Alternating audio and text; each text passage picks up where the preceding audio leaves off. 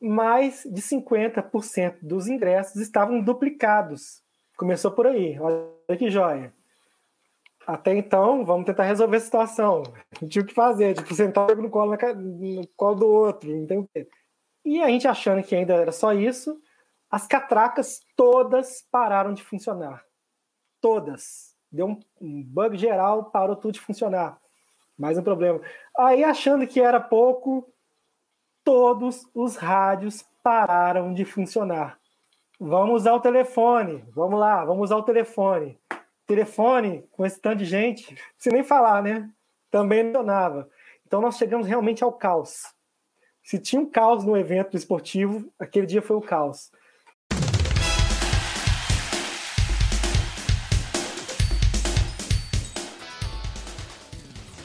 Olá, sejam todos muito bem-vindos ao ESCast, o podcast da E S oito.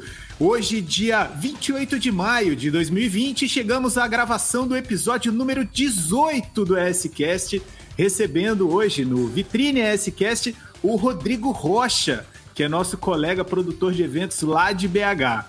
Eu sou o Fábio Correia e comigo na bancada do ESCast hoje tem o Rômulo Macedo. Fala, Rorô! Tudo bom, Fábio? Prazer imenso estar aí mais uma vez. Aí junto com Maravilha. O Rodrigo, querer ouvir a história do Rodrigo aí lá de B H. Pois é, o bacana desse episódio da ESCast é que vocês não se conhecem pessoalmente. Eu trabalhei com o Rodrigo. Para quem está assistindo a gravação desse episódio no YouTube, eu tô com a camisa do, do último evento que nós trabalhamos juntos, o Mundial sub dezessete da FIFA, que foi organizado no Brasil em dois mil e dezenove. E nós trabalhamos na cidade de Cariacica juntos, Cilada. Salve Juan Felipe, Jennifer, Lu, todo mundo que estava lá com a gente. E vai ser um momento importante para vocês conhecerem. Rodrigão, obrigado por ter aceitado o nosso convite. Tô louco para conhecer um pouco mais da tua história. A gente passou bastante tempo junto no ano de dois mil e dezenove, trabalhando em Belo Horizonte. Mas é, você é um cara muito especial, principalmente no mercado mineiro de eventos. E eu tenho certeza que tá todo mundo a fim de conhecer a sua história. Seja muito bem-vindo no ESCast. Muito obrigado por ter aceitado o convite mais uma vez. E aproveita, deixa para você se apresentar, cumprimentar a galera e pode começar. Pode começar contando quem é o Rodrigo, maluco que veio sentar aqui na bancada do ESCast para conversar com a gente. E, gente, boa tarde. Boa tarde, Rômulo. Boa tarde, grande Fábio. Primeira coisa que eu queria dizer é que eu estou muito nervoso. Primeira vez estando desse lado aqui, eu acho que não é fácil. Para mim, esse mundo de live agora, eu acho que para muita gente é um mundo novo, né? Eu tenho feito algumas lá pelo movimento, a gente vê o tanto que é difícil fazer, mas estar desse lado aqui é a primeira vez. Então, vou tentar ser o mais calmo possível e falar um pouquinho de mim. É, então, a minha formação é a comunicação. Eu sou formado em publicidade, entrei num curso de produção editorial na U N B H, fiz quatro períodos. Só que aí eu descobri que o curso de produção editorial é, não tinha nenhum professor formado na área. Aí eu saí fora e fui para publicidade, formei em publicidade e depois fui fazer... E no jornalismo ainda falta um período, que é a entrega do T C C, que eu saí fora antes, mas eu ainda volto para fazer. E como que eu comecei a entrar nessa carreira de eventos? Há um bom tempo atrás, lá pelos anos... Uma colega minha me chamou para a gente poder fazer uma campanha de um shopping aqui em Belo Horizonte. E a gente foi lá para fazer a campanha, chegando lá, a ideia era fazer dois banners com uma imagem, um texto legal e pronto, foi. Saímos de lá, vamos fazer alguma coisa diferente. A gente foi à Rádio noventa e oito e na época, blitz de rádio era muito comum e era, muito, era, um, era um artigo muito requisitado naquela época. A gente contratou uma, essa, essa blitz dessa rádio, movimentamos o shopping no Dia das Mães e o shopping acabou vendendo duas vezes mais do que tinha vendido no ano anterior.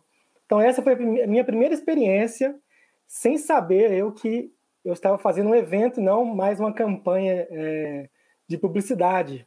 Isso eu estava lá no terceiro período de faculdade. E a partir daí, formei em publicidade. Tem um amigo que, o Jota, eu não posso chamar Jota hoje, que ele virou um pastor, e eu tenho que chamar hoje de Pastor João. Então o Pastor João lá para a gente fazer algumas... algumas propagandas juntos, ele era um cara famoso aqui em Belo Horizonte na propaganda, todas as grandes propagandas, ele estava com a cara dele estampada lá, e ele me chamou para fazer algumas, fiz algumas com ele, fazer algumas promoções, aquele trabalho de promotor mesmo, entregar panfleto, né, tudo mais, degustação, e fui caminhando, entrando um pouquinho nesse meio de eventos. Aí um certo dia, o Pastor João um beijo para ele, mora no coração aqui. Ele me chamou e falou assim: ô Rodrigo, tem um, tem um evento aqui para fazer, mas eu não posso fazer, eu queria te passar. Eu falei: ah, beleza, me passa aí. Fui eu lá fazer esse evento. Eu fui até a agência para poder conversar sobre o evento. Nunca tinha feito um evento na vida, a não ser promoção e degustação e propaganda. Aí fui até essa agência, que é a Panda, que é a agência que eu trago no coração até hoje, que eu trabalho com eles até hoje, que a maior parte dos eventos eu fiz com eles. E cheguei, na época, era a Sandra, que estava lá à frente do, dos projetos, e apresentei meu currículo para ela. Aí ela olhou meu currículo e falou assim: Rodrigo, o negócio é o seguinte, não tem muito, muito tempo aqui para conversar, toma essa pasta aqui. Aí me deu uma pasta desse tamanho, tada de folha, orçamento, não sei mais o que, croqui. Pega o carro lá na locadora, o carro tá reservado, e vai para São Gonçalo do Rio abaixo. Aí eu falei: tá, e fui. Sem, né? Cheguei lá, na hora que eu cheguei, lógico que me explicou um pouco do evento antes, mas eu muito assustado na hora, assim, com proporção. Já era um evento para cinco mil pessoas, num parque de exposição. E eu cheguei nu e cru lá para poder segurar o boi pelo chifre. E aí fiz esse evento, só na terra, choveu pra caramba, muito barro, a gente não sabia o que fazer. Mas no final das contas o evento deu super certo. Foram dois eventos, se eu não, eu não me engano, tem muito tempo já, mas era entre quatro e cinco mil pessoas cada um. Então essa foi a minha primeira experiência, já foi essa pedrada. Aí continuei nesse meio de eventos, no corporativo, acabei entrando para o evento corporativo, fiz vários eventos, descobri que esse evento era, era na verdade, era, era só uma das festas, de trinta e cinco festas que aconteciam durante um mês de uma grande empresa, e todas as festas gigantes, era festa para onze mil pessoas, outras para três, outras para cinco, mas eram sempre festas gigantes. E aí eu entrei nesse mercado de eventos, sabe?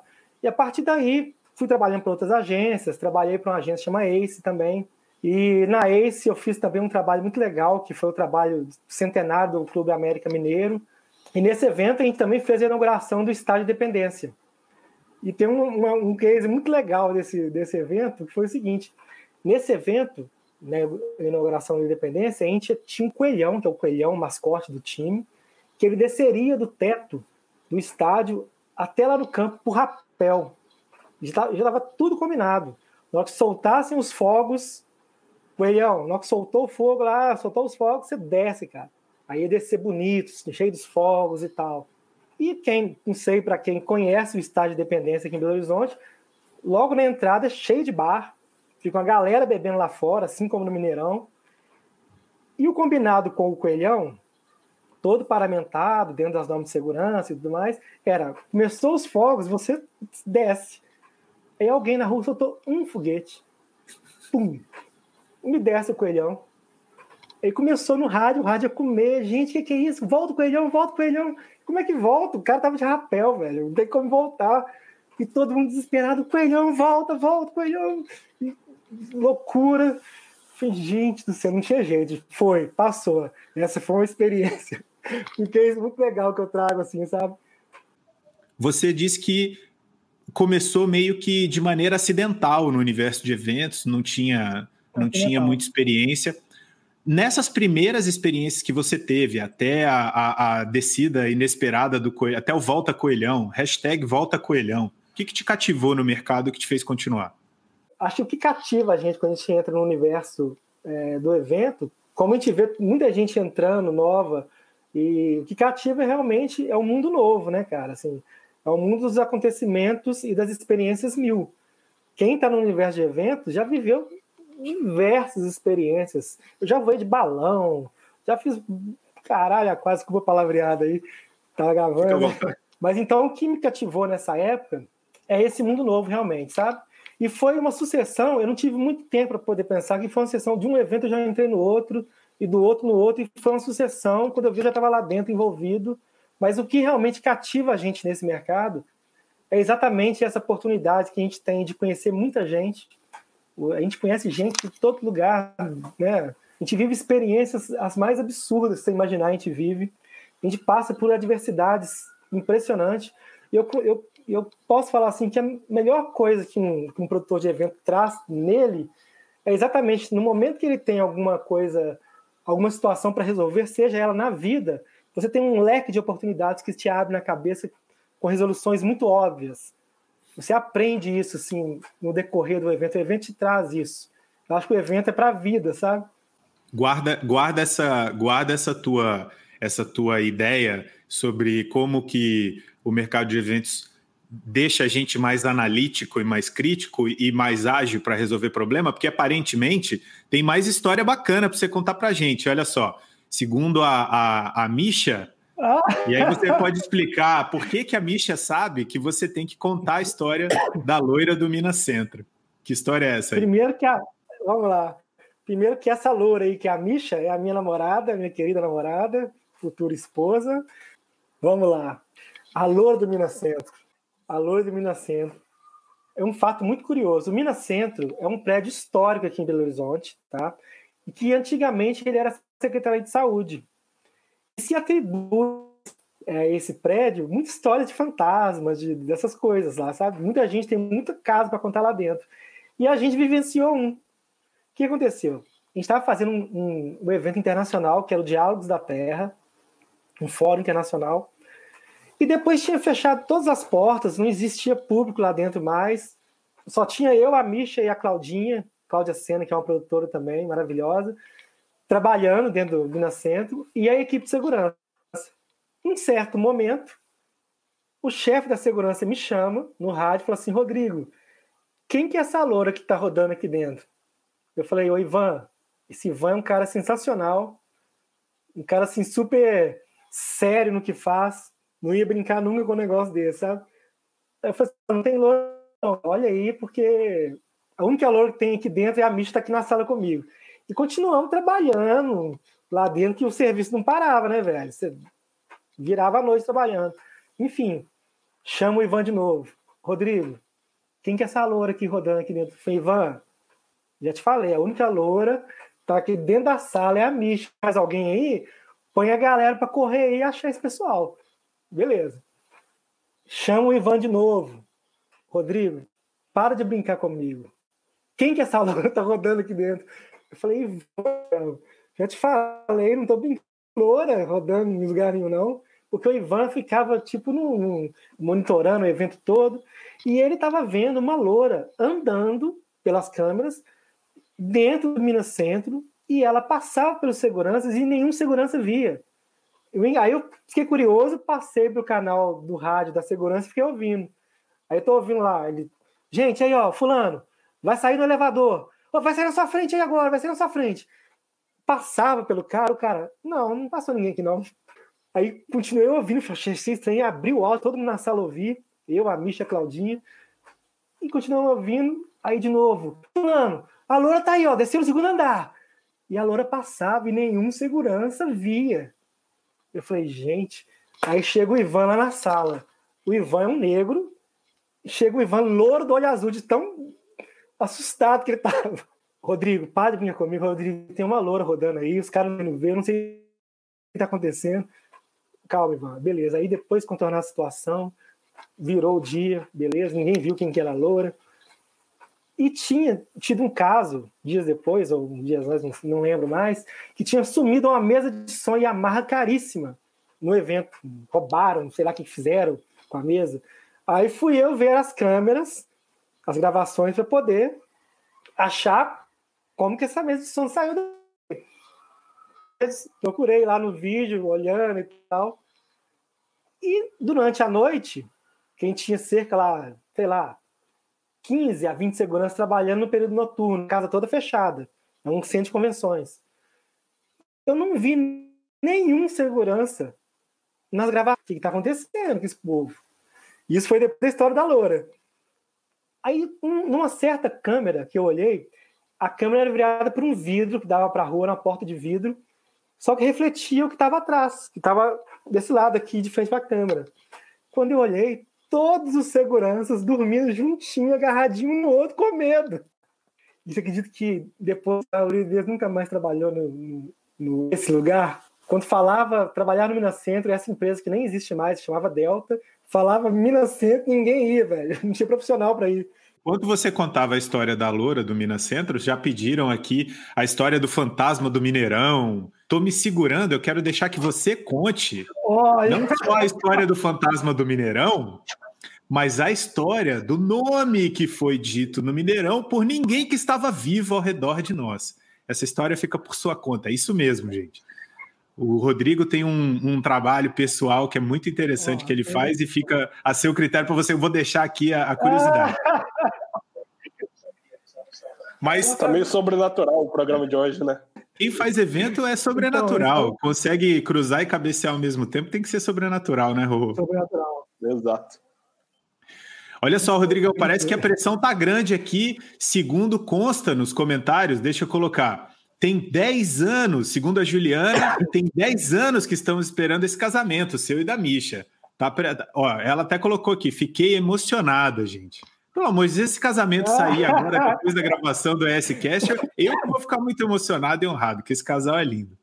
Tá na hora, Rodrigão. Eu falava antes que quem... Quem não deixava a gente casar era o Temer, depois era a Dilma, depois era o Lula, agora é o Covid, que a gente ia, a gente ia juntar agora, né, casar nesse período agora, aí veio o Covid e a gente vai ter que esperar mais um pouco esse tão esperado acontecimento, mas é perfeitamente compreensível. Mas a Misha é minha companheira de muitos anos, tanto de trabalho, a gente se conheceu trabalhando, a gente se conheceu, na verdade, dentro do avião, mas enfim, é a história do Mineirão. Eu, certa vez, no Mineirão, isso aconteceu comigo, era um Mineirão antigo ainda, sabe? Eu estava montando um evento na madrugada lá, que o evento seria de manhã, e só tinha eu e mais uma pessoa no Mineirão, que era o Marçal. E, pô, o Mineirão é sempre muito curioso para todo mundo, todo mundo quer conhecer o Mineirão, entrar no túnel, ver onde é o vestiário, e naquela época, então, ninguém tinha acesso a isso. E de madrugada só tinha o Mineirão, pra você ter ideia, naquela época, o Mineirão antigo, não é esse Mineirão que a gente conhece hoje, com toda essa infraestrutura de segurança e tudo mais. O Mineirão tinha apenas um porteiro com uma chave, e o porteiro falou assim, você fica com a chave aí, que eu vou ter que dar uma saidinha, depois eu volto. Eu falei, beleza. E aproveitando a saída do porteiro, que era o único cara que controlava o Mineirão inteiro, nessa época, pelo menos nesse dia, tá? Saiu e eu fui dar um rolê lá no Mineirão. E entrei nos, lá, aí, onde era a nossa sala, lá embaixo, ali no, nos bastidores, era aquele corredor grande que saía no vestiário ali. Cara, de repente, a gente andando, só tinha nós dois lá, não tinha mais ninguém. A gente andando nesse corredor, começamos a ouvir uns passos vindo. Os passos iam chegando cada vez mais perto da gente, a gente ficando assustado de o que, que é isso. E a gente não via, a gente não via nada, a gente só via os passos vindo. E foi chegando perto da gente... E quanto mais a gente afastava, mais os passos vinham, começou a correr, o negócio correu atrás da gente, velho. Parece... O povo deve estar me chamando de louco aqui, mas eu, eu quero achar o Marçal para ele confirmar isso. Enfim, enfim, essa foi a primeira experiência sobrenatural que eu tive no Mineirão, sabe? Eu sei que depois de, desse momento aí, a gente não saiu mais da portaria, velho. Não quisemos conhecer mais nada, sabe? Rodrigo, na verdade você está precisando aí de um descarrego, do banho de... de pau grosso, galera de arruda. Dá uma melhorada nessa tua internet.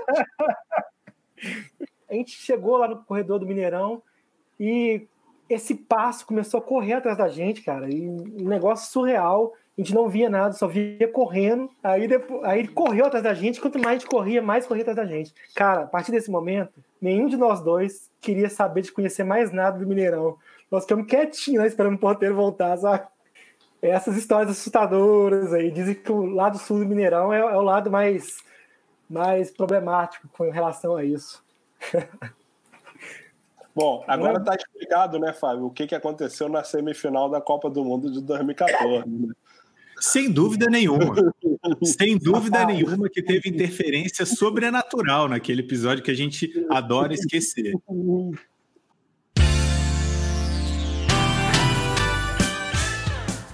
ESCast, o podcast da E S oito. Acesse w w w ponto e s oito ponto com ponto b r e não perca nenhum episódio. O ESCast também fica disponível nas principais plataformas agregadoras de podcasts. Nós estamos no Google Podcasts, no Apple Podcasts e no Spotify.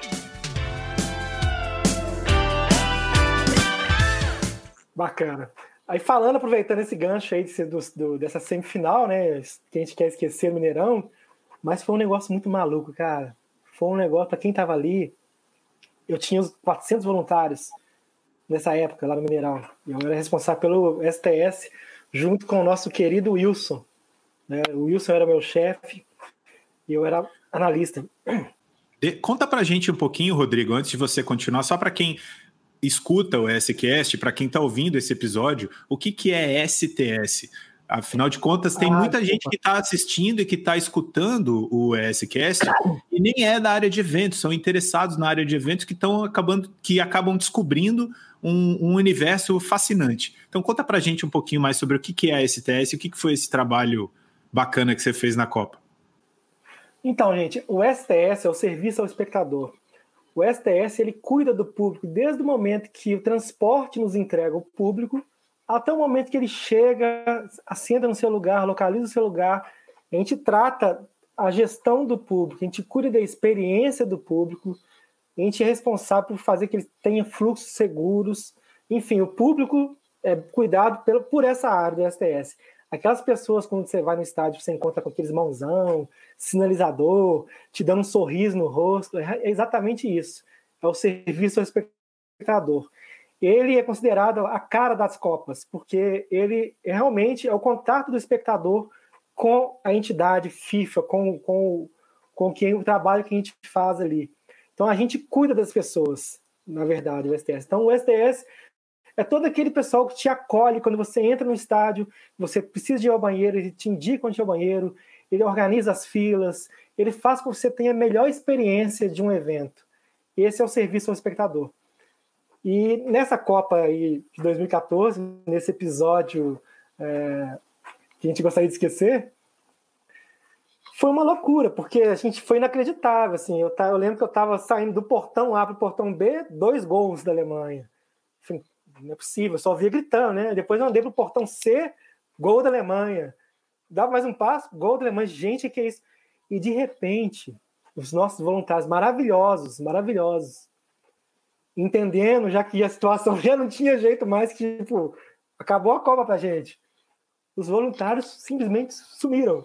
Foram todos para aquele cara, todos queriam, não tiro isso deles, ver aquele, aquele momento. E assim, carrinhos de golfe ficaram parados ali na, na, na, na esplanada, sem ninguém. Eu me lembro que eu pulei no carrinho de golfe, entrei levando os idosos e tal, e conduzindo, que a gente tinha esse, esse transporte, né, na, na, dentro da esplanada do Mineirão. Mas foi uma coisa assim... E o povo, a, o, o público, ficou extremamente agressivo. Assim, é uma verdade, sabe?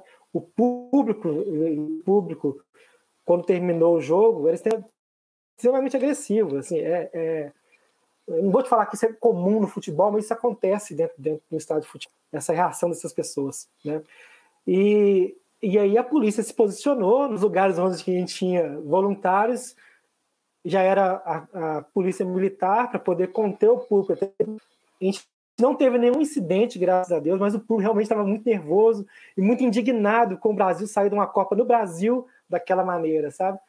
Mas foi maravilhosa pra gente, que a gente entregou do ponto de vista, do ponto, do ponto de vista de entrega de trabalho com maestria, assim, foi lindo. Esses quatrocentos voluntários no final foram lá para poder ver o jogo, fizeram um trabalho maravilhoso, muito de, muitos deles é, nos outros eventos que a gente teve depois, né, nas Olimpíadas, viraram funcionários, assim como nós, e trabalharam juntos, então foi, foi maravilhoso. Foi uma, para entrar na história mesmo, mais um case, né? A gente tem do evento. É, eu estava nesse jogo, como, na verdade, eu estava não, não, não trabalhando, trabalhando em parte, porque eu trabalhava numa, numa operadora de estádio, a gente não estava como é, gerente de operações de Natal, e a gente já tinha acabado, né? Porque esse jogo foi uma semifinal e a gente já tinha acabado a nossa operação Copa do Mundo lá, e eu estava lá, que a gente tinha alguns convidados dessa operadora lá no, no estádio, e realmente foi uma coisa que não dá para entender. Quem estava lá parece que foi teletransportado para outro planeta, já falando de sobrenatural, para outra dimensão, e sem saber o que está acontecendo, olhava para o lado e ninguém entendia. E o que você falou do público, você sentia naturalmente uma atmosfera mais agressiva. Começaram gritos políticos de um lado, de outro, enquanto os alemães estavam nem aí, comemorando, gritando Rio de Janeiro, Rio de Janeiro, e, e nem aí. Mas é, é, é bem legal isso, porque é... faz parte do futebol, né? E, e a gente tem que estar, tá, que trabalha com isso, trabalha com estádio, trabalha em grandes eventos, tem que estar tá preparado para essas situações. Verdade. Para essas e muitas outras, né? Esse sete a um não foi o pior episódio que eu já passei dentro de um estádio, não. Tem um que chega realmente ao caos.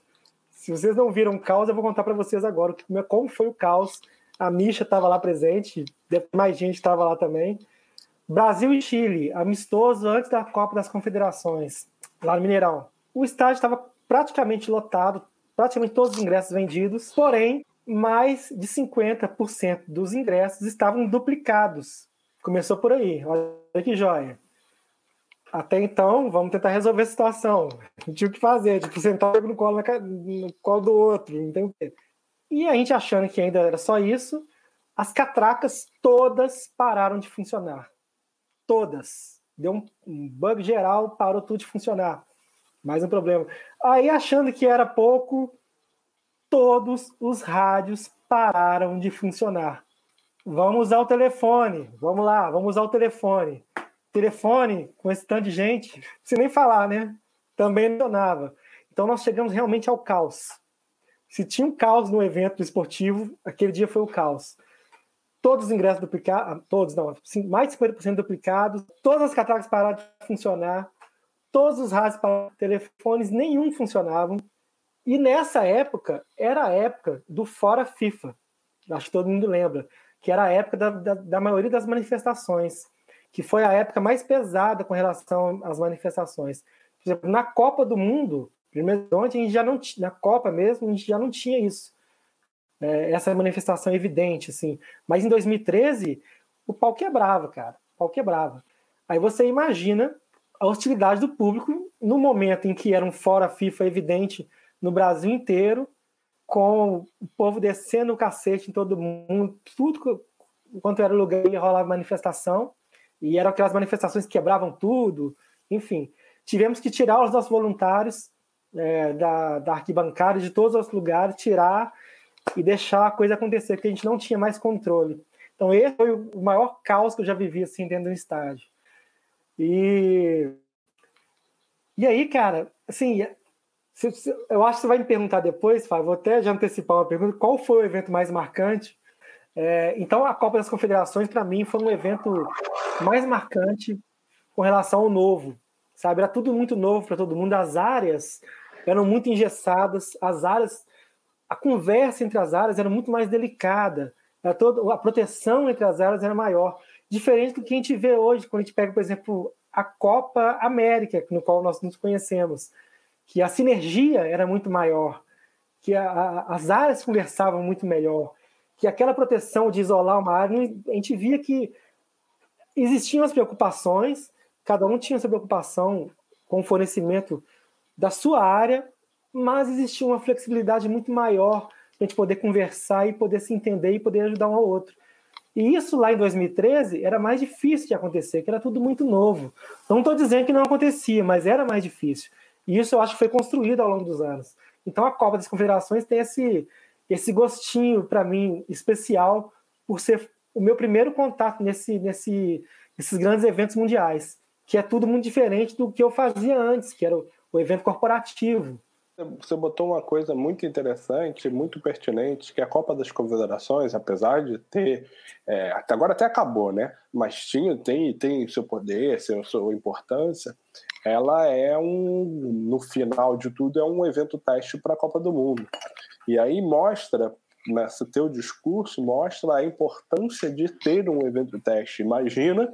Eu que fui gerente de operações em Natal, a gente não teve, não teve Copa das Confederações. Então, a nossa, nosso evento teste nossa. foi, foi Camarões e México no segundo jogo da Copa do Mundo, no, na, no sábado às, às onze horas da manhã.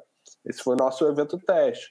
Então a gente não teve. Tivemos alguns outros jogos locais, A B C contra a América, enfim, e outros, alguma série de jogos desde a inauguração, mas não tivemos o evento Copa do Mundo. Então é muito importante a questão do evento teste e, e obviamente que a Minas Arena evoluiu muito, não é, não é nem a mesma equipe que estava lá, pode ter até alguma coisa ou outra, mas a, o comando mudou daquele tempo até agora, então a Minas Arena evoluiu muito, hoje é, é reconhecida pela, pelo seu trabalho, enfim.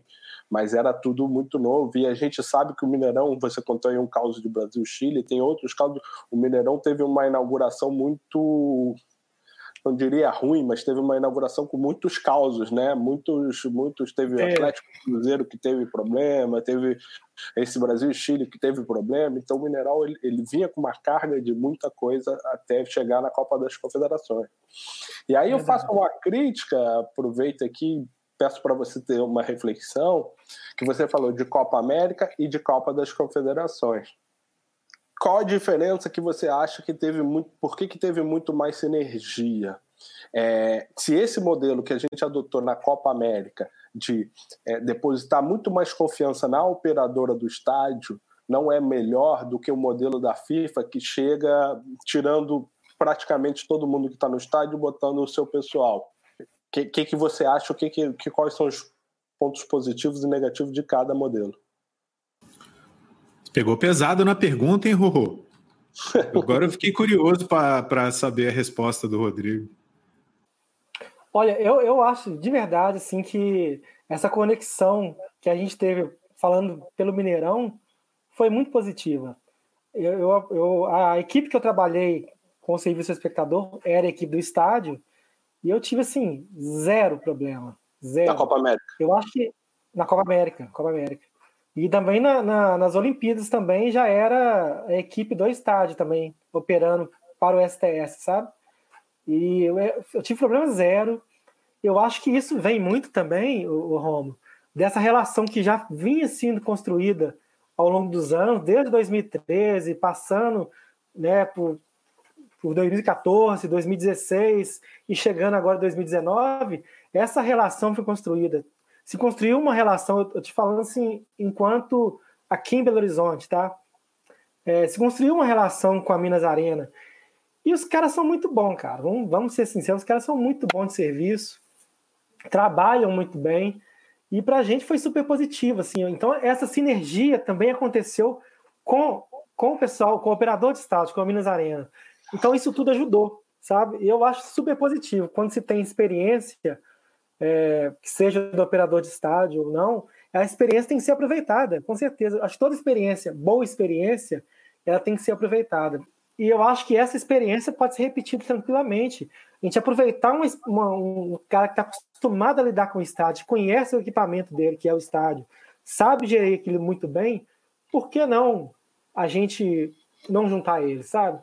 Ô, Rodrigão, é fantástica a sua posição.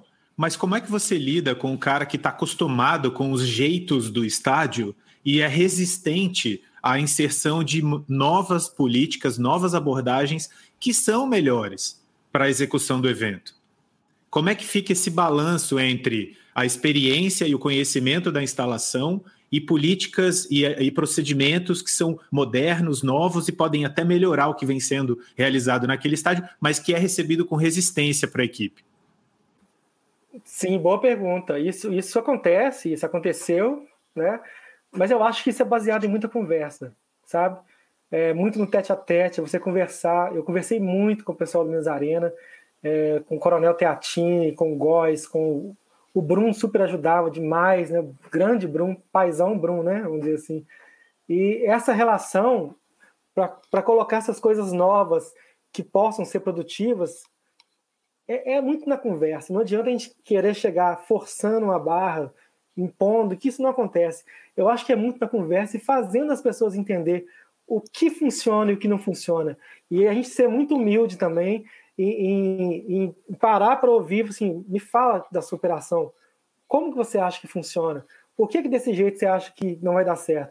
Então eu acho que essa relação ela tem que ser construída na conversa, cara. Eu sou muito a favor, assim, da conversa mesmo, do tete-a-tete, tanto que não sei se você lembra, Fábio, mas sempre, qualquer assunto que eu tinha para conversar com alguém na, em dois mil e dezenove na Copa América, eu ia direto no pé do ouvido, sentava lá do lado, abaixava, ô Grazi, sentava do lado dela, estava trabalhando, ô Grazi, é, isso, isso, isso, isso e tal, beleza, aí no outro lá, a gente tem que resolver isso. Eu ia lá na Minas Arena, conversava no tete a tete. Então, essa relação, essa proximidade que a gente tem que trazer das pessoas, eu acho que a proximidade é o que faz a diferença para a gente poder colocar o novo onde já existe alguma coisa que já funciona.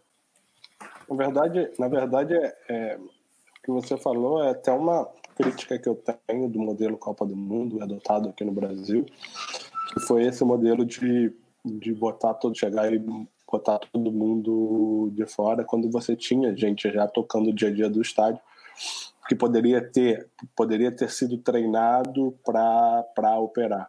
E acredito que essa galera hoje é, é, é até uma lição aprendida, porque foi o que você falou, nos Jogos Olímpicos já não se pensou tanto de chegar tão, com tanta equipe e confiar mais no quem estava lá. Então, acho que é até uma lição aprendida e é, faz parte do processo, né? Da gente, como você falou antes, a gente só tinha... Teve o Pan-Americano que trabalhamos em dois mil e sete, depois Jogos Mundiais Militares, que não foi nem tão grande, algumas pessoas trabalharam, outras não, se não me engano, em dois mil e nove, e ficou esse ato aí até dois mil e treze na Copa do Mundo, então, na Copa das Confederações. Então, a gente, acho que faz parte do processo, né? Faz parte do processo, exatamente. É, é construído, não tem jeito, né, cara? Assim, e, e, e o resultado é sempre melhor, com certeza. E quanto mais a gente conversa, eu sempre vou bater nessa tecla, mais resultado a gente vai ter, sabe? E eu, eu fui baseado muito nisso. Meu trabalho na Copa América foi muito baseado na conversa mesmo.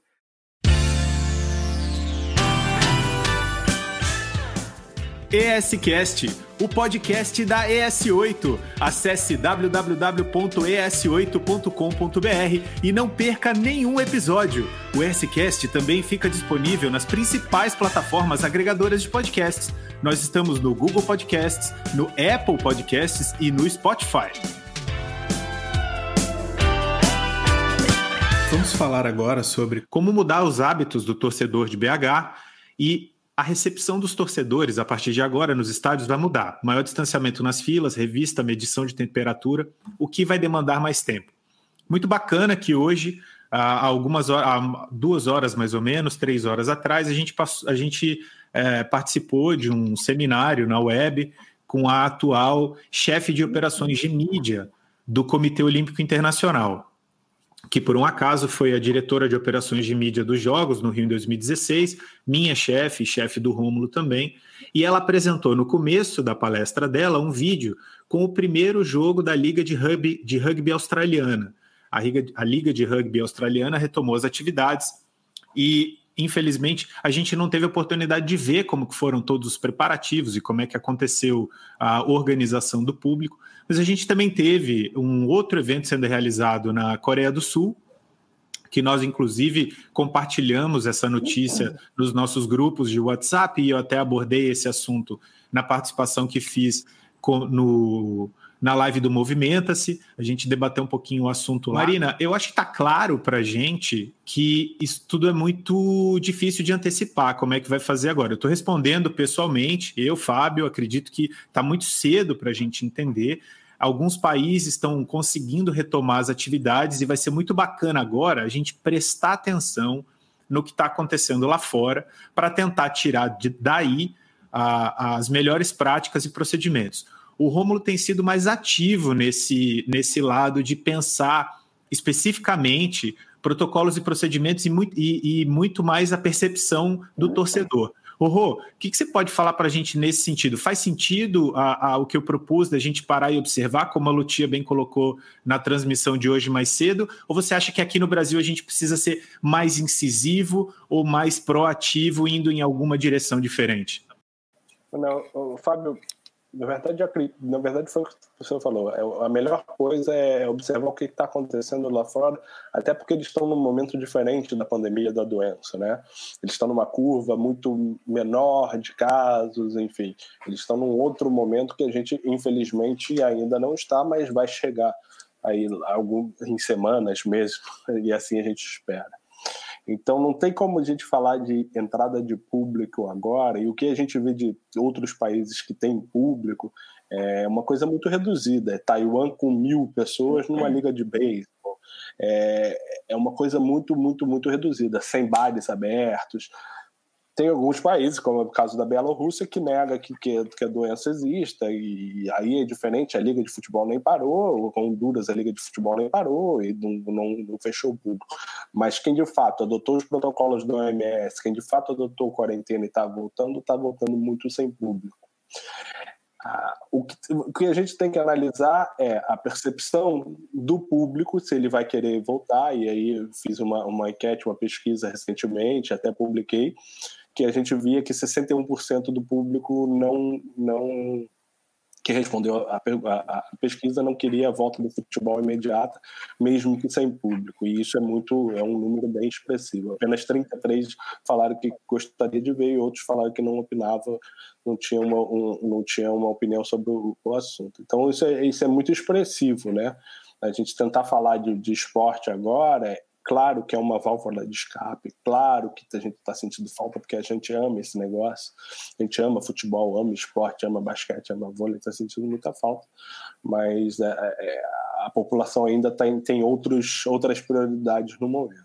E quando voltar, que não vai demorar muito, e, e quando voltar, seguramente vai ser uma volta como outro, como a Alemanha, como a Inglaterra, como a Espanha está programando aí nas próximas semanas, Portugal também, é uma volta sem público. A gente não pode falar em volta com público. Tem que falar uma volta sem público e, e falar em volta sem público, a gente já está falando aí de duzentas, trezentas pessoas envolvidas na organização de uma partida. É só para entender, é volta sem torcida, mas o público ali vai ter pessoal que trabalha no estádio que organiza, as duas equipes, pessoal de rouparia, pessoal de arbitragem, delegados da partida, ambulância, enfim, vai ter ali umas duzentas a trezentas pessoas envolvidas nesse público. O que a gente pode falar e os estudos que a gente pode falar é que um estádio aberto para, sei lá, mil, duas mil pessoas, três mil pessoas, com todos esses protocolos, descontaminação, álcool gel, distanciamento, eu vou ter que abrir uma quantidade tão grande de banheiros, de bares, de entradas, de catracas, que o custo para abrir um estádio para três mil pessoas provavelmente vai ser um custo muito semelhante a abrir um estádio para cinquenta mil pessoas. Até hoje eu vejo muito pouca discussão nesse sentido. Quanto é que custa abrir um estádio para três mil pessoas com todos esses protocolos, com portal de descontaminação, enfim. Então é, é isso que a gente tem que levar. Mas é um, uma discussão que a gente começa agora para implementar, quiçá lá para o final do ano ou para o ano que vem, porque é quando vai liberar o público, né? Fantástico, Rorô. E é muito bacana porque esse assunto se encaixa muito bem numa, numa reflexão que eu quero pedir para o Rodrigo fazer, porque o Rodrigo, apesar de ter falado bastante sobre a experiência dele com Copa das Confederações, Copa do Mundo e Jogos Olímpicos, porque ela está relacionada ao Mineirão, que eu acredito já ficou claro, tem um papel importantíssimo na sua carreira, Rodrigo.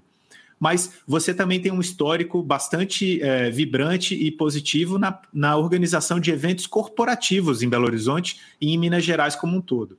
Como que você traz essa realidade que o Rômulo brilhantemente colocou para a gente, da dificuldade? Você precisa avaliar diversos pontos. O principal deles é organizar um evento esportivo sem público. O evento esportivo sem público, você não perde o produto. Como é que você faz num evento corporativo para organizar sem público, se o público é o produto do evento? E aí eu já acrescento a per- duas perguntas da Ju, da Juliana Sim, que está aqui com a gente, que disse: Rodrigo, na pandemia o que você tem feito e qual o seu conselho para um setor que foi tão afetado? A gente sabe que em Minas, em B H, existe uma, um movimento bastante interessado em debater essas, esses assuntos, É, diante da realidade do que está acontecendo em Minas, e tem bastante e tem muitas propostas para tentar viabilizar o retorno dos eventos na região. A gente queria ouvir de você a sua opinião e a sua reflexão sobre isso. Então, quando a gente fala em evento corporativo, é, ele tem um evento corporativo que ele é interno, para dentro das empresas, e tem um evento corporativo que é para o público externo. Dentro das os eventos que são feitos para as, para as empresas, vamos dizer assim, que fazem um seminário ou algo relacionado a alguma empresa, ele é muito fácil de se controlar. porque naturalmente as pessoas têm que seguir, seguir já as regras da empresa. Então, além de ter o cuidado que a gente vai ter com todas as regras de higiene, de protocolos novos que vão entrar, quando isso abrir, quando o mundo abrir de novo, o evento corporativo ele é mais fácil de ser controlado, vamos dizer assim. Tá? Agora, numa feira, por exemplo, vai precisar muito de muita gente para controlar o público, fazer com que esse público sinta-se seguro, primeira coisa, e fazer com que ele vá para os caminhos certos. Vai ser muito importante agora, nesse momento, esse papel do serviço ao espectador que a gente tem nos estádios para os eventos corporativos, que vai ser a gestão do público. Agora o que está em voga nessa, nessa volta é o controle do público.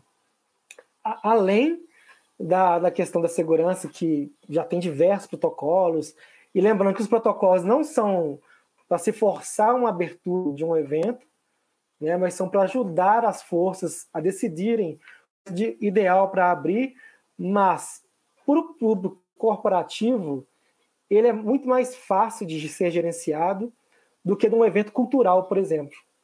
Eventos culturais são mais, são mais desprovidos, perdoem quem são dos eventos culturais, de, eles são mais desprovidos de, de regras tão engessadas como tem no mundo corporativo.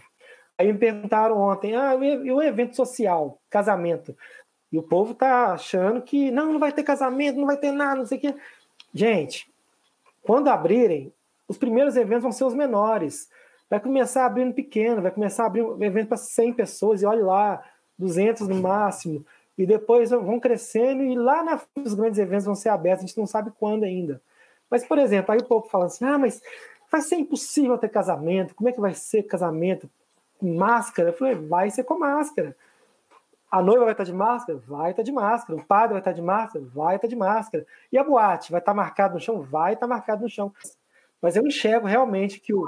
como você falou, o produto é o público, vai ser uma volta, uma volta escalonada, não vai abrir de uma vez. Show, provavelmente a gente vai ter, a gente não, não sabe, não é possível dizer ainda, como o Romo falou, estádio, ainda não é possível dizer com o público.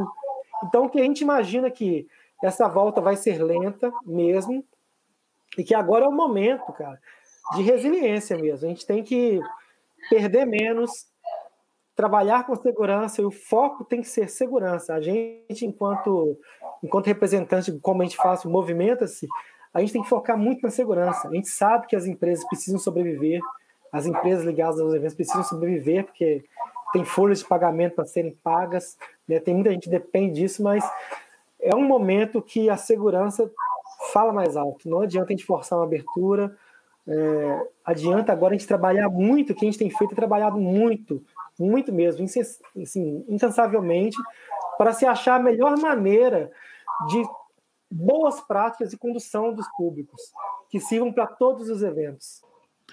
Muito bacana, Rodrigues. Eu queria que você contasse para a gente, então, o que, que é, que, que, o que, que o evento corporativo representou na tua carreira. Você falou até a realização dos Jogos Olímpicos, mas deixou de fora a tua atuação, que aconteceu em paralelo com grandes agências, como a Panda, que a gente até brincou que quando você foi falar da Panda, caiu a conexão. Conta pra gente um pouquinho dessa tua história e mostra um pouco para as pessoas como que é, como que o papel do produtor ele é versátil. A gente falou disso aqui algumas vezes, da versatilidade, tomando sempre o cuidado do produtor não confundir versatilidade com totalidade. Ele precisa continuar agregando ferramentas ao seu cinto de utilidades, ele precisa continuar se capacitando, porque a versatilidade por si só não garante uma boa execução de trabalho. Então conta pra gente um pouquinho dessa história. E a Misha, muito bem colocada, pediu para você falar, quando comentar agora dessa tua carreira na, na parte corporativa de eventos e abordando já a versatilidade, falar o que, que aconteceu e qual foi o seu papel em Brumadinho. Vamos lá, gente, Brumadinho. O que, que um produtor de eventos foi fazer em Brumadinho? Essa, essa é a grande pergunta, né? Todo mundo que eu falo, quando eu falo assim, ah, eu trabalhei em Brumadinho. Você é bombeiro? Eu falo, não, não sou bombeiro, não. Eu sou produtor de eventos. O povo já fica assim, hã? Você é produtor de eventos? Quase, né? Quase. É, então... Vou, vou resumir um pouquinho, assim, da história de Brumadinho, tá? Esse, esse é um assunto ainda que... Eu acho que para todo mundo que trabalhou lá, ainda... toca muito no coração, assim, de verdade. É, a barragem rompeu ao meio-dia e vinte e oito. Eu estava aqui em casa, é, vendo o jornal, e eu já venho de uma história desse mundo corporativo trabalhando dentro dessas grandes empresas, dessas grandes mineradoras há muitos anos. Assim, praticamente a minha carreira toda eu trabalhei para essas empresas. Inclusive, trabalhei muito dentro da mina do Córrego do Feijão, a mina que, que rompeu. É, conheci muitas pessoas lá dentro. Aí, quando rompeu, eu estava aqui em casa, eu e minha mãe, a gente estava vendo o jornal, e quando falou, ó, pegou toda a parte administrativa da empresa. Cara, nessa hora eu já sabia que realmente pouca gente vai sair viva. Então, nessa hora, já eu e minha mãe estava comigo aqui, a gente já... que minha mãe, ao longo dos anos, também mãe, sabe, que acompanha tudo que o filho faz, ela sabe, sabia do meu histórico dentro dessa mina. Então, eu já percebi que naquele momento, poucas horas depois, meu telefone ia tocar. E eu comentei isso com minha mãe. E o telefone tocou. Tipo, duas horas depois se rompeu, a Carla, que é da Panda, me ligou e falou assim, ó, você tá sabendo aí que rompeu, né? Eu falei, tô sabendo, tô acompanhando aqui. Então, faz o seguinte...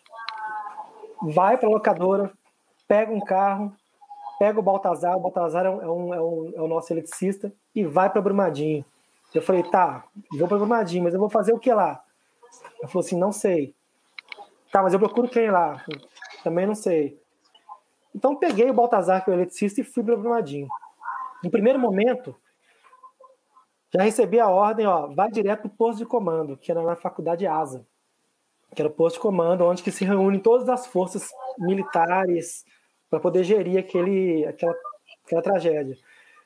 E o meu papel ali, naquela tragédia, era dar subsídio com equipamentos, com estrutura, com o que fosse preciso para acontecer o resgate. Então, desde o momento do rompimento, o resgate já estava acontecendo com, com o Corpo de Bombeiros, focado estritamente no resgate, e toda uma estrutura precisando ser feita, que foi onde entrou o produtor de evento.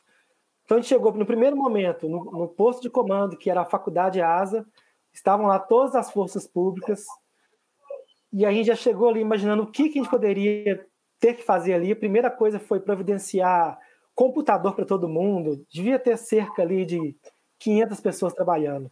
Então, a faculdade virou o posto de comando. Então, cada sala da faculdade, daquela faculdade, era uma, era um, era uma sala de alguma força, ou de algum órgão, que a gente tinha que prover de estrutura para aquilo funcionar. Então, o meu primeiro contato, eu saí aqui de Belo Horizonte, volto às quatro horas, cinco e pouco, seis horas, eu estava lá em Brumadinho, já na Faculdade Asa. Então, a primeira coisa que eu fiz foi, passei no supermercado, comprei água, comprei pão, comprei não sei o quê, comprei tudo, coloquei no carro e fui para Brumadinho, porque eu já sabia que eu ia encontrar um ambiente hostil. E voltando aquele leque de... de coisas que abrem na cabeça da gente quando a gente tem um problema, sabe? E aí fui para o Brumadinho, providenciamos toda a estrutura que tinha que ser providenciada no posto de comando, com computadores, energia, internet, comida para todo mundo. E eu cheguei em Brumadinho, a cidade estava completamente fechada, já não se podia se locomover muito na cidade, porque naquele momento ainda existia a iminência de um rompimento de uma outra barragem do lado, uma barragem de água. Então, a cidade estava sitiada, para te falar a verdade. E eu tinha que providenciar comida para todo mundo, água para todo mundo, estava todo mundo ali tenso, trabalhando. Era tudo de novo, muito novo para todo mundo. O Brasil nunca tinha vivido uma tragédia dessa, dessas proporções.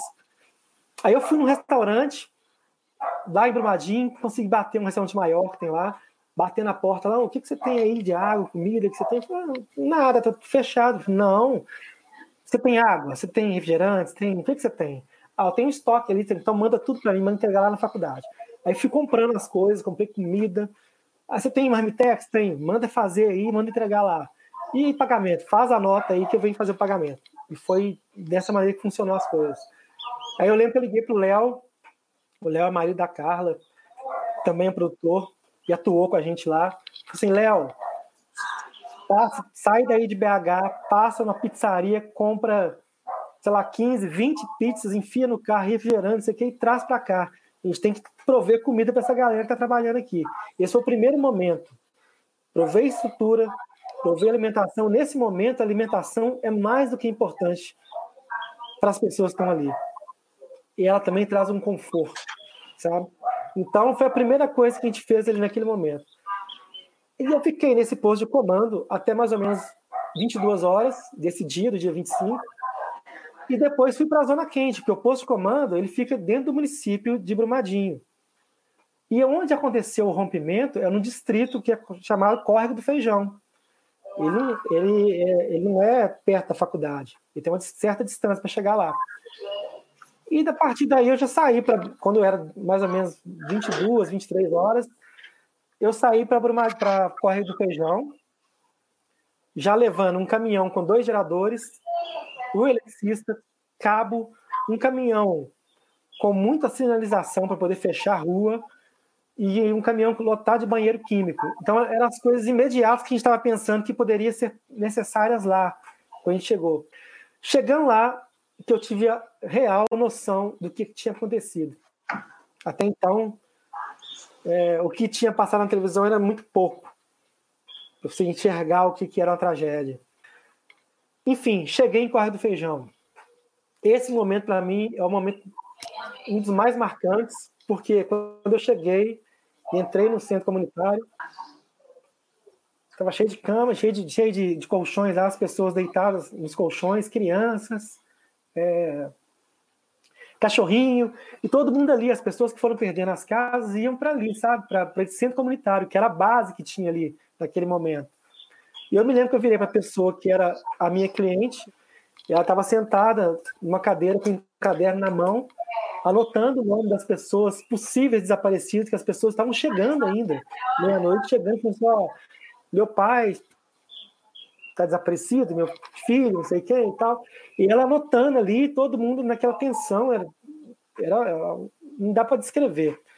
E eu virei para ela, eu agachei do lado da cadeira e falei assim, oh, não vou citar nomes, fulana, é, o que, que você precisa de mim aqui? O que, que você quer que eu faça? Ela falou assim, Rodrigo, tudo o que for preciso fazer, que você enxergar, você pode fazer. Ok. E daí, como eu falei, que eu fui com um comboio para lá, isso assim, o pessoal interno na Panda trabalhando, a gente trocando figurinha, vinha muita coisa que eles já vinham demandando, a gente ia demandando outra, outras coisas para eles também. A gente estava em campo. Aí comecei, primeira coisa, em Córrego do Feijão, comecei a fechar as ruas, porque havia muito cabo de alta tensão, muita árvore caída, muito poste caído em função do rompimento, que saiu puxando tudo. Então o primeiro momento foi esse, garantir a segurança ali naquele entorno, tinha muita gente, então foi fechar as ruas. Naquele momento ali, já não, já não se existiam mais empresas trabalhando, existiam pessoas. Isso que é o mais, que é o mais positivo. Todo mundo fazia de tudo. Então, desceu a galera do gerador, com o Baltazar, com o pessoal da sinalização, e todo mundo carregando placa, fechando rua, isolando onde que era perigoso. E foi a primeira ação que nós fizemos. Aí depois a gente foi energizar alguns locais que precisavam ser energizados para a operação do resgate, colocando os geradores para funcionar, né, provendo energia. É, e depois a gente voltei lá para o centro comunitário, isso foi no, durante essa madrugada, sabe? Voltei para o centro comunitário, era a hora de assim, o que, que as pessoas estavam precisando. E de, de imediato. Elas precisavam de alimentação, já tinha alimentação, claro, não estou falando que não tinha, mas uma continuidade disso. Levar alimentação para essas pessoas, levar, se precisava de colchão, levar produtos de higiene. Então, aí a preocupação das pessoas. Então, a gente começou a providenciar tudo o que era necessário para as pessoas. Esse foi esse primeiro momento do resgate, vamos dizer, do, do qual eu entrei. E eu fiquei em Brumadinho por quarenta e seis dias consecutivos, tá? E vivenciei histórias mil lá, e... e E depois a gente tem... O meu cliente passou a ser também o próprio Corpo de Bombeiros. Ele me demandava e eu, e eu provia o que ele precisava. Isso com o nosso cliente, lógico, pagando a conta. Então, eu, eu, o que era demandado pelo Corpo de Bombeiros, a gente tinha que fazer. E nesse, nesse, nesse caminhar aí, vamos dizer assim, da, da operação de Brumadinho, as pessoas não imaginam o quanto que demanda uma operação dessa. Uma operação de, de resgate, ela é muito maior em volta do, do objetivo principal, que é o resgate. Ele é muito maior, envolve muita, ele envolve a comunidade. Você tem que ter locais específicos para a comunidade ser acolhida e receber, que é um dos momentos mais difíceis, as listas com o nome dos mortos. Então, eu presenciei muita coisa assim, chocante com relação a isso. Assim, um dos casos que eu posso contar aqui é uma família estava esperando a notícia de uma, de uma... Não lembro se é uma sobrinha deles, uma, uma pessoa de quinze anos, que era estagiária na, na empresa lá, na mina, que estava desaparecida. E eles souberam, não lembro por qual fonte, que essa pessoa tinha sido encontrada com vida. E foi uma comemoração. Cara, eram uns quinze pessoas da família que se comemoraram de uma maneira que eu arrepio só de falar, de lembrar desse fato. Para mim foi um dos mais marcantes. E eles comemoraram muito, assim, a vida. quinze minutos depois, sai a lista da, dos óbitos daquele momento. E ela estava entre os óbitos.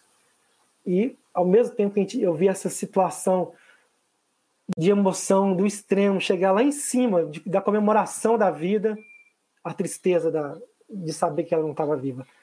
Esses momentos eram os mais difíceis, sabe? Assim, todo mundo, assim... É impossível... você não se sensibilizar naquele momento, você não se envolver com as famílias, acaba assim, eu conheci a maioria das famílias ali, eu tive contato com todas elas, conheci todas elas, mas a operação de resgate é uma operação que demanda muita coisa, a gente demandou fazer muita estrutura, a gente demandou construir, por exemplo, a partir do momento que a, a resgatar os animais, houve a demanda de construir um hospital veterinário. E aí vai a realidade do produtor de eventos nesse momento. O que o produtor de eventos, numa operação de resgate, fez foi dar agilidade às operações, vamos dizer assim. E nós construímos esse hospital com tudo que ele precisava, com C T I, com sala de cirurgia, com necrotério, né? É, com tudo que precisava, com todas as regras de, que exige um hospital, nós construímos ele em uma semana. E também construímos igrejas, porque a igreja que era, que era a igreja da comunidade, que era o centro do resgate, é, era nessa igreja, foi visto pelo todo o Brasil. Então a igreja virou naquele momento o posto de comando das forças que trabalhavam no planejamento do resgate. E o campo ali ao redor era onde se acontecia o resgate, não vou entrar no detalhe. Então a gente houve, houve necessidade também de a gente construir uma igreja, a gente construiu uma igreja para a comunidade, porque mais do que nunca a comunidade precisava daquela igreja naquele momento. A comunidade precisava rezar, precisava estar junta, sabe? Dar as mãos. Então isso, isso era muito importante. Então a gente conseguia fazer assim, ó, igreja.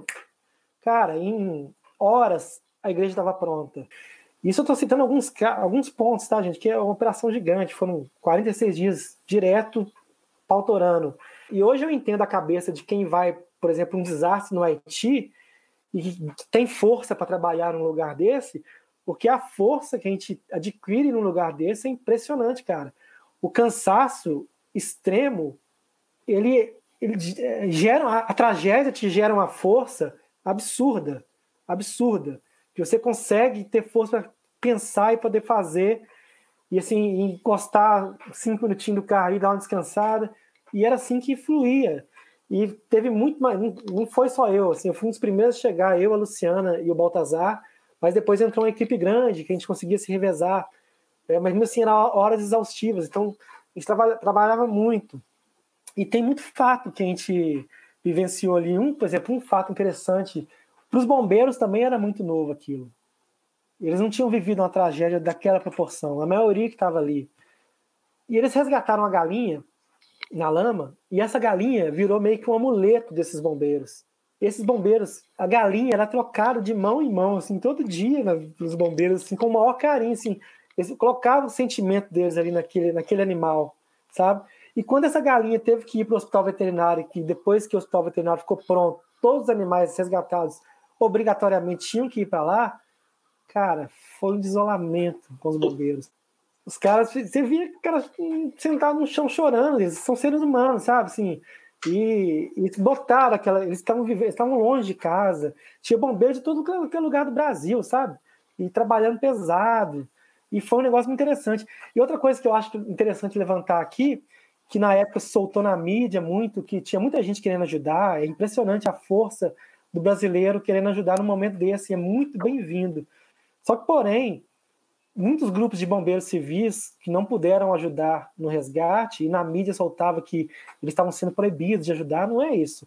Na verdade, é porque existem protocolos é, de resgate internacionais que os bombeiros seguem, são treinados para isso, e que no momento que um cara entra para ajudar, ele não é treinado nesse protocolo, ele acaba virando uma vítima. Então ele acaba, ao invés de ajudar, sendo mais uma vítima, porque é um ambiente muito hostil. Você andar no... Eu, eu, eu tive a oportunidade de andar no meio da lama, é ferro, é pau, é tudo que você imaginar, você afunda mesmo na lama e você não consegue sair. A densidade da lama parece uma gelatina, um negócio impressionante, assim. Então, que saiu na mídia que eles não poderiam ajudar, mas não. Eles não, não é que eles eram negados de ajuda, de ajudar, é porque realmente existem protocolos que eles não poderiam ajudar. E, assim, e dentro dessas histórias, é, uma outra que eu tenho para contar, assim, da, dessa, da gente como produtor num ambiente desse, eu lembro que eu, era o Tenente Link que estava comandando a operação e a Major Carla. A Major Carla, não sei se vocês, pelo nome, não vão lembrar, mas todo mundo vai lembrar dessa cena, que era aquele sobrevoo a, sei lá, vinte centímetros do chão, o helicóptero totalmente estável, que foi uma cena que rodou o mundo, e foi a Major Carla que estava no comando daquela aeronave. E os pilotos, entre eles, comentando desse, desse sobrevoo da Carla, eles mesmos falavam, gente, nenhum de nós, homens, conseguiríamos fazer o que a Carla fez naquele momento, segurar a aeronave a tão pouco próximo do chão, com tanta segurança, porque era, era o toque feminino, era a, o jeito feminino, a delicadeza, que eles não conseguiriam fazer, que foi esplêndido e rodou o mundo inteiro. Mas aí, falando assim, do, do tratar com, esse, com eles, com, com os militares, era perfeitamente entendido. Assim, nós não somos civis, eles são militares. Mas o papo entre civil e militar, às vezes, tem um, uma diferença. Eu chego aí, ô, tenente, beleza? E tal, estou precisando disso. O tenente, não. Rodrigo, a energia está caindo, não podemos deixar isso acontecer, ok? Ok. Aí ela resolveu o problema da energia. Enfim, mas era uma coisa muito reta, muito séria com eles, o trabalho era muito sério, e, e a gente era civil ali, trabalhando, sabe, e ajudando.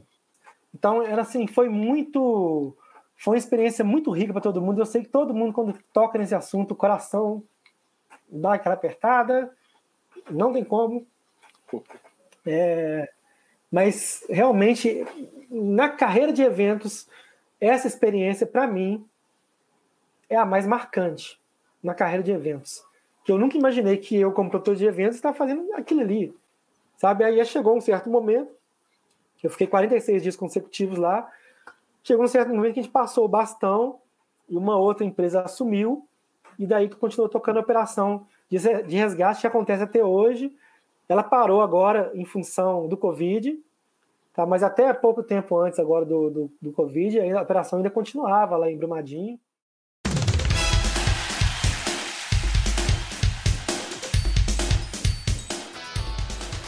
Seguramente a história mais emocionante que a gente já ouviu aqui no ESCast. Eu espero que as pessoas consigam reconhecer a relação dessa história com o que a gente vive hoje, a importância da gente entregar tanto carinho, tanto amor e tanta responsabilidade para cuidar de quem está precisando. E com essa história incrível de emoção, de superação, de desafio, de qualidades inomináveis que estão personificadas na figura do Rodrigo, mas que eu tenho certeza absoluta se expandem a todos que estavam lá em Brumadinho trabalhando na operação de resgate. A gente chega ao final de mais um episódio do ESCast. Rodrigo, muito obrigado por trazer muita gente aqui a... a presença de ninjas em miniatura que cortam cebolas perto dos nossos olhos, inclusive ardendo e coçando bastante. A sua história de vida é incrível, a sua história profissional é mais interessante ainda. A gente nem teve tempo de comentar como é que um cara tão bacana desse recebeu um parabéns para você com a imagem projetada no telão do Mineirão. E eu deixo essa imagem na, na cabeça das pessoas, porque isso é uma representação bacana do cara legal que você é, que você demonstrou nessa história que você contou pra gente aqui no S-Cast. Romulão, obrigado por dividir a bancada do, do S-Cast comigo mais uma vez. Deixa sua mensagem pra quem tá ouvindo a gente agora nessa, nesse episódio número dezoito do S-Cast, aqui no dia vinte e oito de maio de dois mil e vinte. É, eu estou muito feliz de ser brindado com o Rodrigo, com histórias muito bacanas, uma conversa muito agradável e esse final épico aqui, que realmente, sem dúvida, dos dezoito programas foi a história mais emocionante. E aí eu tenho que fazer um agradecimento especial, agradecer a Misha, a mulher do Rodrigo, a futura esposa, que lembrou da história e trouxe à tona pra gente perguntar. Então ela foi parte muito importante aqui da... da nossa conversa de hoje. Obrigado, Rodrigo, obrigado a todo mundo que está nos escutando, todo mundo que participou aqui ao vivo, todo mundo que está escutando o nosso podcast. Muito obrigado mais uma vez. Rodrigão, já te agradeci bastante, obrigado mais uma vez, você é um cara incrível, torcendo pra gente se encontrar em breve para dividir uma cerveja no bar e poder ouvir muito mais da tua história de vida, do teu trabalho. Volta sempre, volte quando quiser, o, o S-Cast é seu, a E S oito é a sua casa, e deixa o seu recado final para quem está ouvindo a gente aqui nesse episódio do E S-Cast. Ô, gente, primeiro, muito obrigado a todo mundo que acompanhou aí, obrigado, Fábio, demais por ter me convidado, por ter me honrado com essa palavra aqui. Romulão, um prazer conversar com você, quero conhecer pessoalmente. Mas é isso, gente. Então, deu pra contar um pedacinho aqui do que eu já fiz. Eu acho muito enriquecedor um papo desse aqui. E tomara que a gente continue trazendo mais gente interessante aqui. E agradecer a todo mundo que ouviu. E eu fico sem graça pra caramba, você tá percebendo? Eu não sei falar de mim, não, gente. O prazer Obrigado. é todo nosso. É isso. O prazer é todo nosso, Rodrigo.